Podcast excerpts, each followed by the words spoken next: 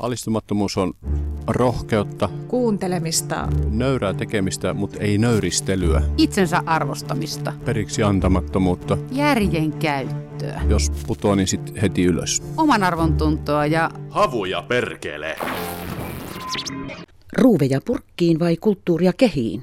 Musiikkiterapeutti ja muusikko Markus Raivion kehittämä kulttuuripajamalli perustuu kuntoutuskäsitykseen, jossa sairauden sijasta keskitytään ihmisen omiin voimavaroihin ja mielenkiinnon kohteisiin. Niin siis tietenkin, tietenkin jos ajatellaan, että työ on terapiaa, niin ennen Ilkka Taipaleen uudistuksia, niin ihmistähän maksoi siitä, että he sai mennä pakkaamaan ruuveja pussia. Nyt tietenkin he saa siitä sen muutaman euron korvauksen, mikä mun mielestä on vähintä, mitä siitä työstä voi saada. Mutta onko se kuntoutuksen näkökulmasta, niin nämä kysymykset oli vähän tai oli vähän arkoja, että oli vaan totuttu, että tehdään asiat juuri niin kuin ne on vain aina ennen tehty. Eihän, eihän mä missään tapauksessa vastusta pakkaamista. Mä vastustan sitä, että ihmiset ei voi vapaaehtoisesti päättää, minkä työtehtävän he valitsevat heille kuntouttavaksi. Et se on ihan sama, mikä se on. Jos se, jos se lähtökohta on kuitenkin se, että se ihminen valitsee sen, niin silloin sopii mulle ihan hyvin, että ruuvia pakkaus. Mä en vaan tunne ketään, joka sen olisi vapaaehtoisesti valinnut, että tämä on minun tapani kuntoutua tässä maailmassa. Mä en tunne ketään.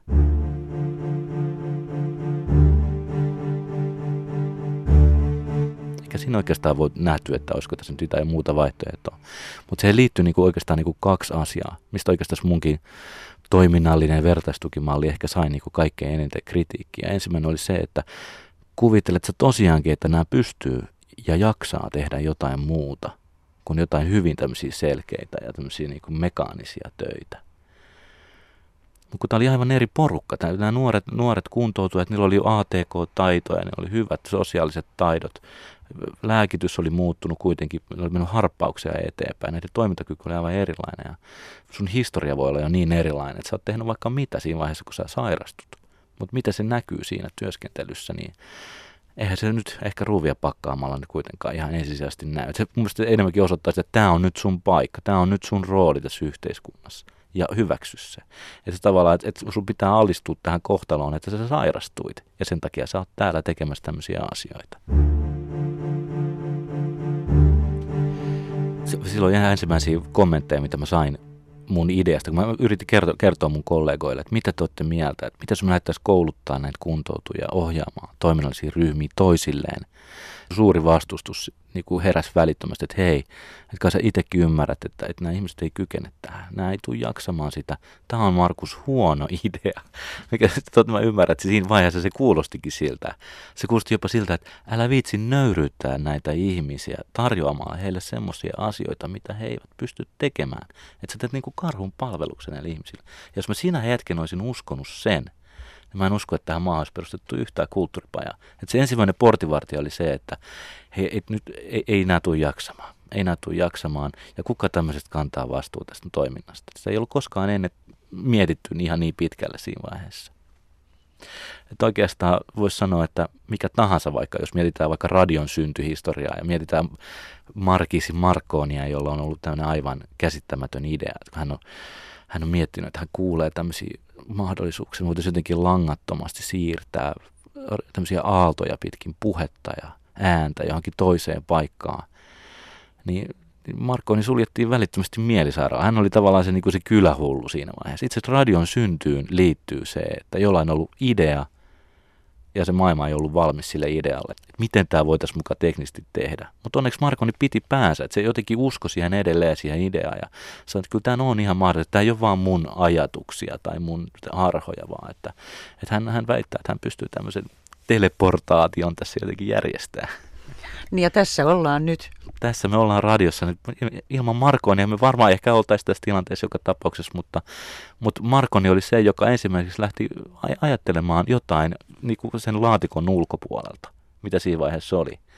Ja sehän oikeastaan liittyy kaikkeen mielenterveyteen. Me aina jotenkin joudutaan perustelemaan sitä tämmöisen niin kuin yhteiskunnallisen tekstuurin kautta siitä, että sopiiko tämä sun idea ja nämä sun ajatukset ja puheet ja teot tähän yhteiskuntaan. Ja harvemminhan ne sopii silloin, kun sä yrität keksiä jotain uutta tai sä yrität kehittää jotain uutta.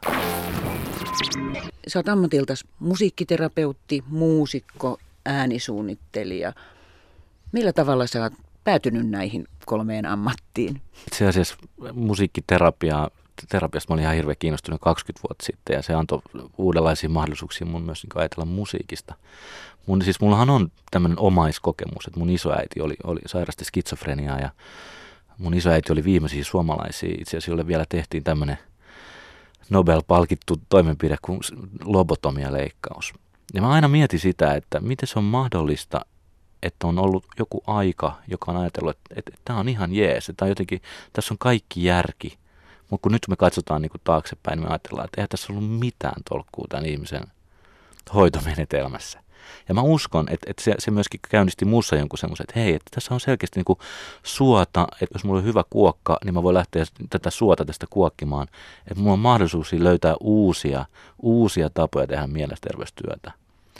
Että et mä ymmärsin, että tämä maailma ei ole vielä valmis oikeastaan se mun isoäidin onnettomuuden kautta – ja muutenkin siis se mun koko se kouluhistoria, se liittyi semmoiseen, niin että mä koin, että mä olin tuolla pienessä satakuntalaisessa kaupungissa ja mä koin, että en, en mä, ei mua koskaan sitä muusikkouteen ehkä nyt varsinaisesti sitä mussa korostettu päinvastoin. Että kyllä mä olin jotenkin niin sekaisin jo yläasteella, että mä olin valmis jättämään koulut kesken, että mä pääsen johonkin automekaanikkolinjalle.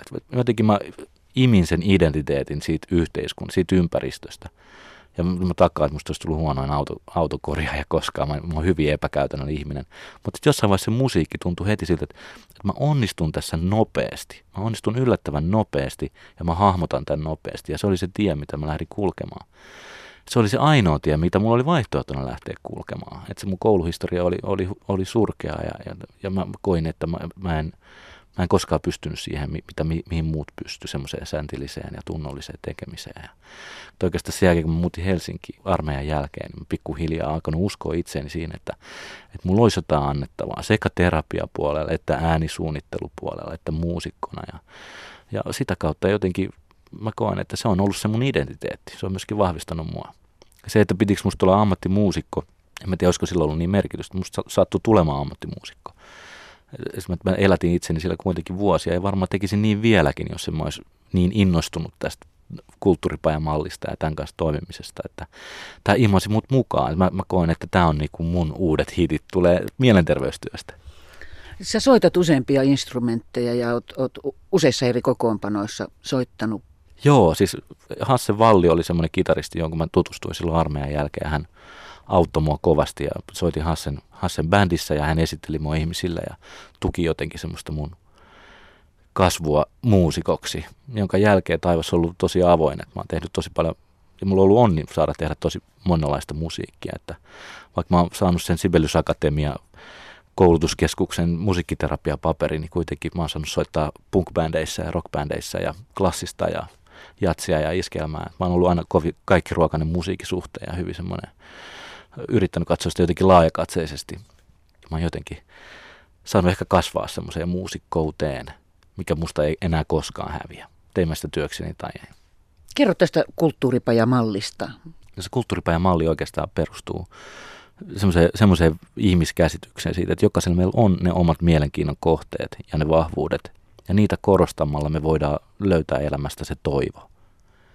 Ja se toivo voi olla meidän seuraava väylä semmoiseen omaan vahvistumiseen ja sitä kautta me voidaan löytää jossain vaiheessa jopa semmoista omaa vastuunottoa. Että sun täytyy käydä tietty määrä portaita, että sä saat käynnistettyä sen päätöksenteon ja motivaatio itsessäsi. Että hei, mä oon valmis siirtymään eteenpäin, mä oon valmis katsomaan tulevaisuuteen. Että jotain mua nurkan takana odottaa.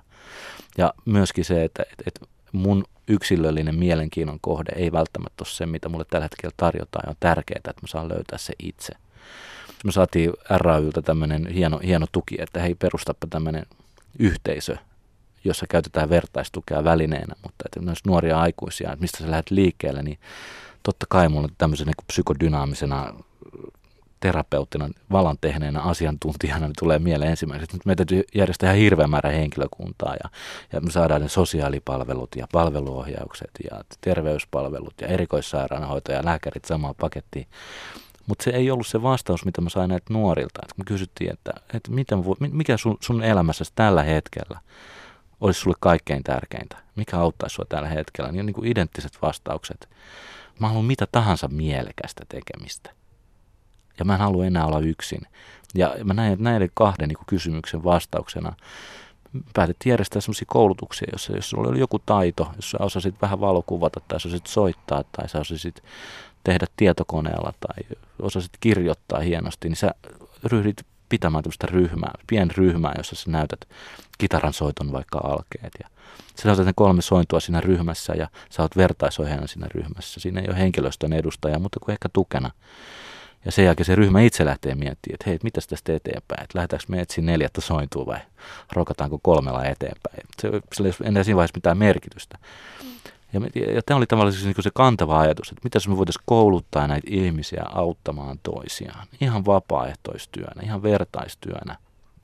Että se vertaisuus voi olla muutakin kuin vaan, että hei, että me sairastetaan samaa sairautta. Että vertaisuus voi olla sitä, että me ollaan molemmat kiinnostuttu Venderin kitaroista tai, tai li, jostain tietystä liikunnan lajista tai vaikka eläimistä.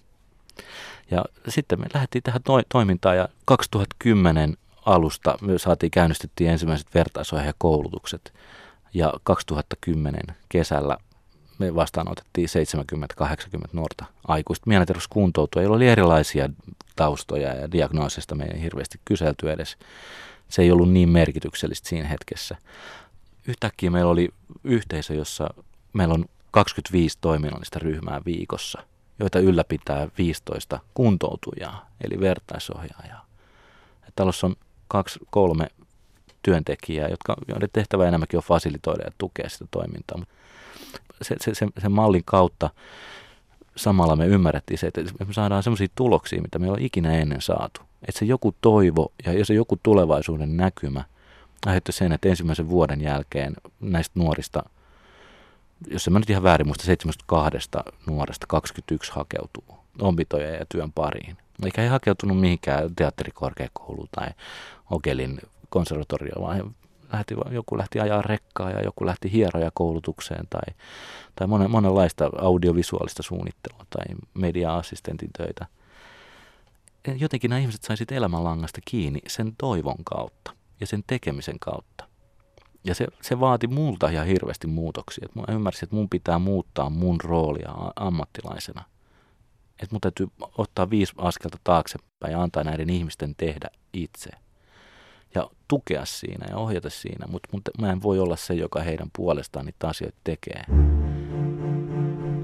Yksi, yksi asia, mikä mulle tuli mieleen myöskin vertaisohjauksesta tai sitä mun omasta niin kuin ammatillisesta roolista, oli mieletön kokemus, mikä mä sain joskus musiikin saralta. Mä sain joskus osallistua Jorma Panulan kapellimestarikurssille tuonne Kauhajoelle missä opeteltiin johtamaan pientä jousiorkesteria. Se oli mulle jotenkin ihan kauhean suuri, valtava kokemus. Ja koko se Panula persoonana oli, oli vahva, vahva kokemus, pedagogina nimenomaan. Ja, ja se Panulan idea oli siinä, että, että kapellimestarin ei, ei tule niin kuin häiritä sitä niin kuin niiden ihmisten työskentelyä. Jos se vähänkin huito vähän liian innokkaasti, niin Panula sanoi, että hei kuule, että auta, mutta älä häiritte. Älä häiritte, kun toiset yrittää soittaa musiikkia. Niin kyllä tässä jotain samaa on, että et, et, miksi mun pitäisi häiritä, kun nämä ihmiset yrittää kuntoutua? Vai mun tehtävä on auttaa heitä kuntoutumaan ja antaa heille tilaa ja aikaa siihen. Et sen takia mä en voi itse olla siinä niin kuin huitomassa, huitomassa siinä edessä.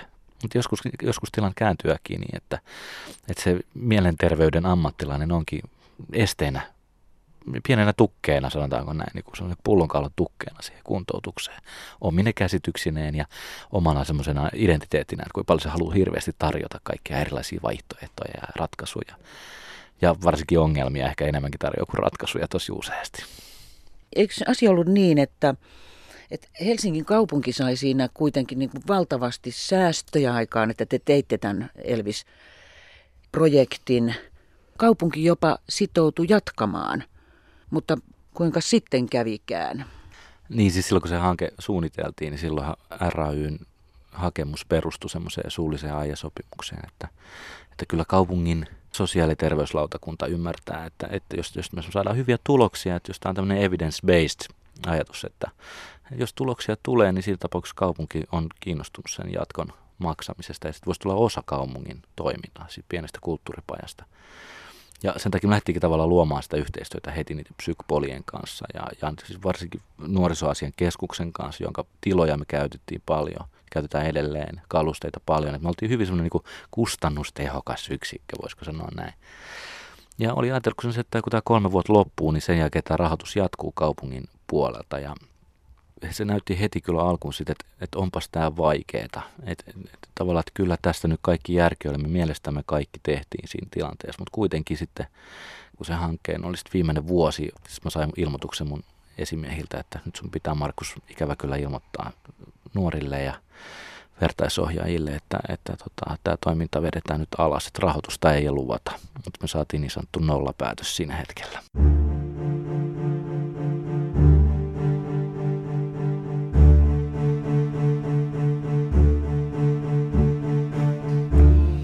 Mä muistan se fiiliksen, se oli, se oli mä olin, mä olin henkilökohtaisesti niin kuin loukkaantunut ja mä koin, että se on semmoinen märkä rättipäin naamaa, että mitä ihmettä. Että mehän se tehtiin juuri niin kuin sovittiin. Me saatiin loistavat tulokset ja toiminta on niin kuin edullista. Ja tämä, tämä rahana tämä ei mitenkään kauhean iso oli. Että kuka tahansa niin kuin virkamies osaa laskea, että joka ainoa näistä nuorista, joka sinne kouluun tai töihin tästä lähtee, niin yksi niistä nuorista maksaa koko tämän vuoden toiminnan tässä talossa. Ja meillä on kuitenkin niitä 21 vuodessa. Että ei se nyt ihan mitään ruudikeksiä olisi tarvinnut, että kyllä tämä nyt on ihan järkevä sijoitus. Mutta, tota, mutta se tila, tilanne oli hirveän ahdistava ja, ja varsinkin, varsinkin se oli meidän vertaisohjeille ahdistava, että he, he kokivat sen epävarmuuden ja se, se, se heijastui se koko talon toimintaan. Että vertaisohjeet jotenkin koki, että on jotenkin heidän syytään, että he ei ole tarpeeksi hyvin ohjannut näitä ryhmiä. Ja kyllä mä myönnän, että mä itsekin, ehkä mä vähän lannistuin. Hetken, hetken mä niinku sellainen pieni porilainen rumpalipoika niin kuin heräsi siihen, että enhän mäkään voi tälle tilanteelle mitään. Että nyt on niin isoja herroja ja rouvia tätä asiaa päättämässä, että ei mulla ole mitään saumaa. Että mä vähän niin kuin alistuin hetkellisesti siinä, että, että että että, että ei mulla, ei mulla ole niinku sellaisia keinoja, kovin, kovin riittämättömyyden tunteita, että nyt jouluun mennessä me joudutaan ottamaan taulut seinältä ja lopettaa tätä toimintaa. Me suljettiinkin talo itse asiassa siihen muutamaksi kuukaudeksi. Nyt tässä ei ole mitään muuta vaihtoehtoa ja se on semmoista suru, luopumisen ja surun työtä. Mä tavallaan itse alistuin, mutta ne nuoret, jotka oli siis semmoisia nuoria, joilla on semmoisia sosiaalisia pelkoja, että he ei uskalla poistua omasta kodistaan. Ja kun me ollaan päästy siihen pisteeseen, että he, he, käy meillä säännöllisesti, niin nämä ihmiset, niissä, niissä tapahtui joku sellainen valtava semmoinen voima, että he nousi, nousi että nyt me tehdään omia kansalaisadresseja, nyt soitellaan valtuutetuille ja se, se loi mulle taas semmoisen uuden toivon, että eihän mäkään edes kehtaa tähän alistua tähän tilanteeseen, kun nämä nuoret on näin aktiivisena. Ja sitten tapahtui, kun tapahtukin iso käänne yhtäkkiä alkoi tapahtua ihmeellisiä asioita. Ne valtuutetut äänesti, muistaakseni 90 prosenttia heistä äänesti, että ilman muuta me tarvitaan selvitys, miksi tämä pieni talo nyt kaadetaan. Tämä ainoa nuorten mielenterveyskuntoutujien profiilipaikka tästä pääkaupunkiseudulta, miksi ihmeessä se lakkautetaan. Ja sitten tuli semmoinen hyvä, hyvä adressikampanja ja muuta. Ja sitten me ihan viime hetkellä, siis siinä vaiheessa kun me niin oikeastaan ruuvataan jo tauluja seinältä alas ja ehkä pakattiinkin jo osa tavaroista, niin me saatiin viestiä, että hei, nyt on tapahtunut muutos, että palokunnan vintiltä raha löytyy, toiminta jatkuu tammikuussa. Ja se oli niin jotenkin uskomaton tilanne sen jälkeen ilmoittaa, että, se, että, että Elvis on pelastettu, tämä talo on pelastettu ja meidän toiminta voi jatkaa. Ja mä myöhemmin miettinyt, että kun mä kuitenkin sitten siirryin Sosped-säätiölle perustamaan lisää kulttuuripajoja. Sitä RAY kuitenkin oli innoissaan siitä, että hei, että menipä hyvin. Kaikki, kaikki tapahtui niin kuin pitikin ja tuloksia tulee, että haluaisi perustaa kolme taloa lisää. Niin mä oon myöhemmin miettinyt, että jos tuossa tavallaan tuossa oli taas yksi portinvartija, että jos tavallaan se rahoitus olisi nyt kaatunut siihen hetkeen, niin tällä hetkellä Lohjalla tai Kainuussa tai näissä kaikissa uusissa paikkakunnissa, mihin mä oon perustamassa samanlaisia yksiköitä, niin ei ne olisi koskaan ollut mahdollisia että jotain siinä alussa on jo semmoinen pointti, että jos sä alistut siinä hetkellä, kun sua kaikki eniten kyseenalaistetaan, niin se voi kaataa semmoisen jatkumon, mistä musta tuntuu, että Markonin radio, radiotoiminta on niin ollut samanlainen esimerkki.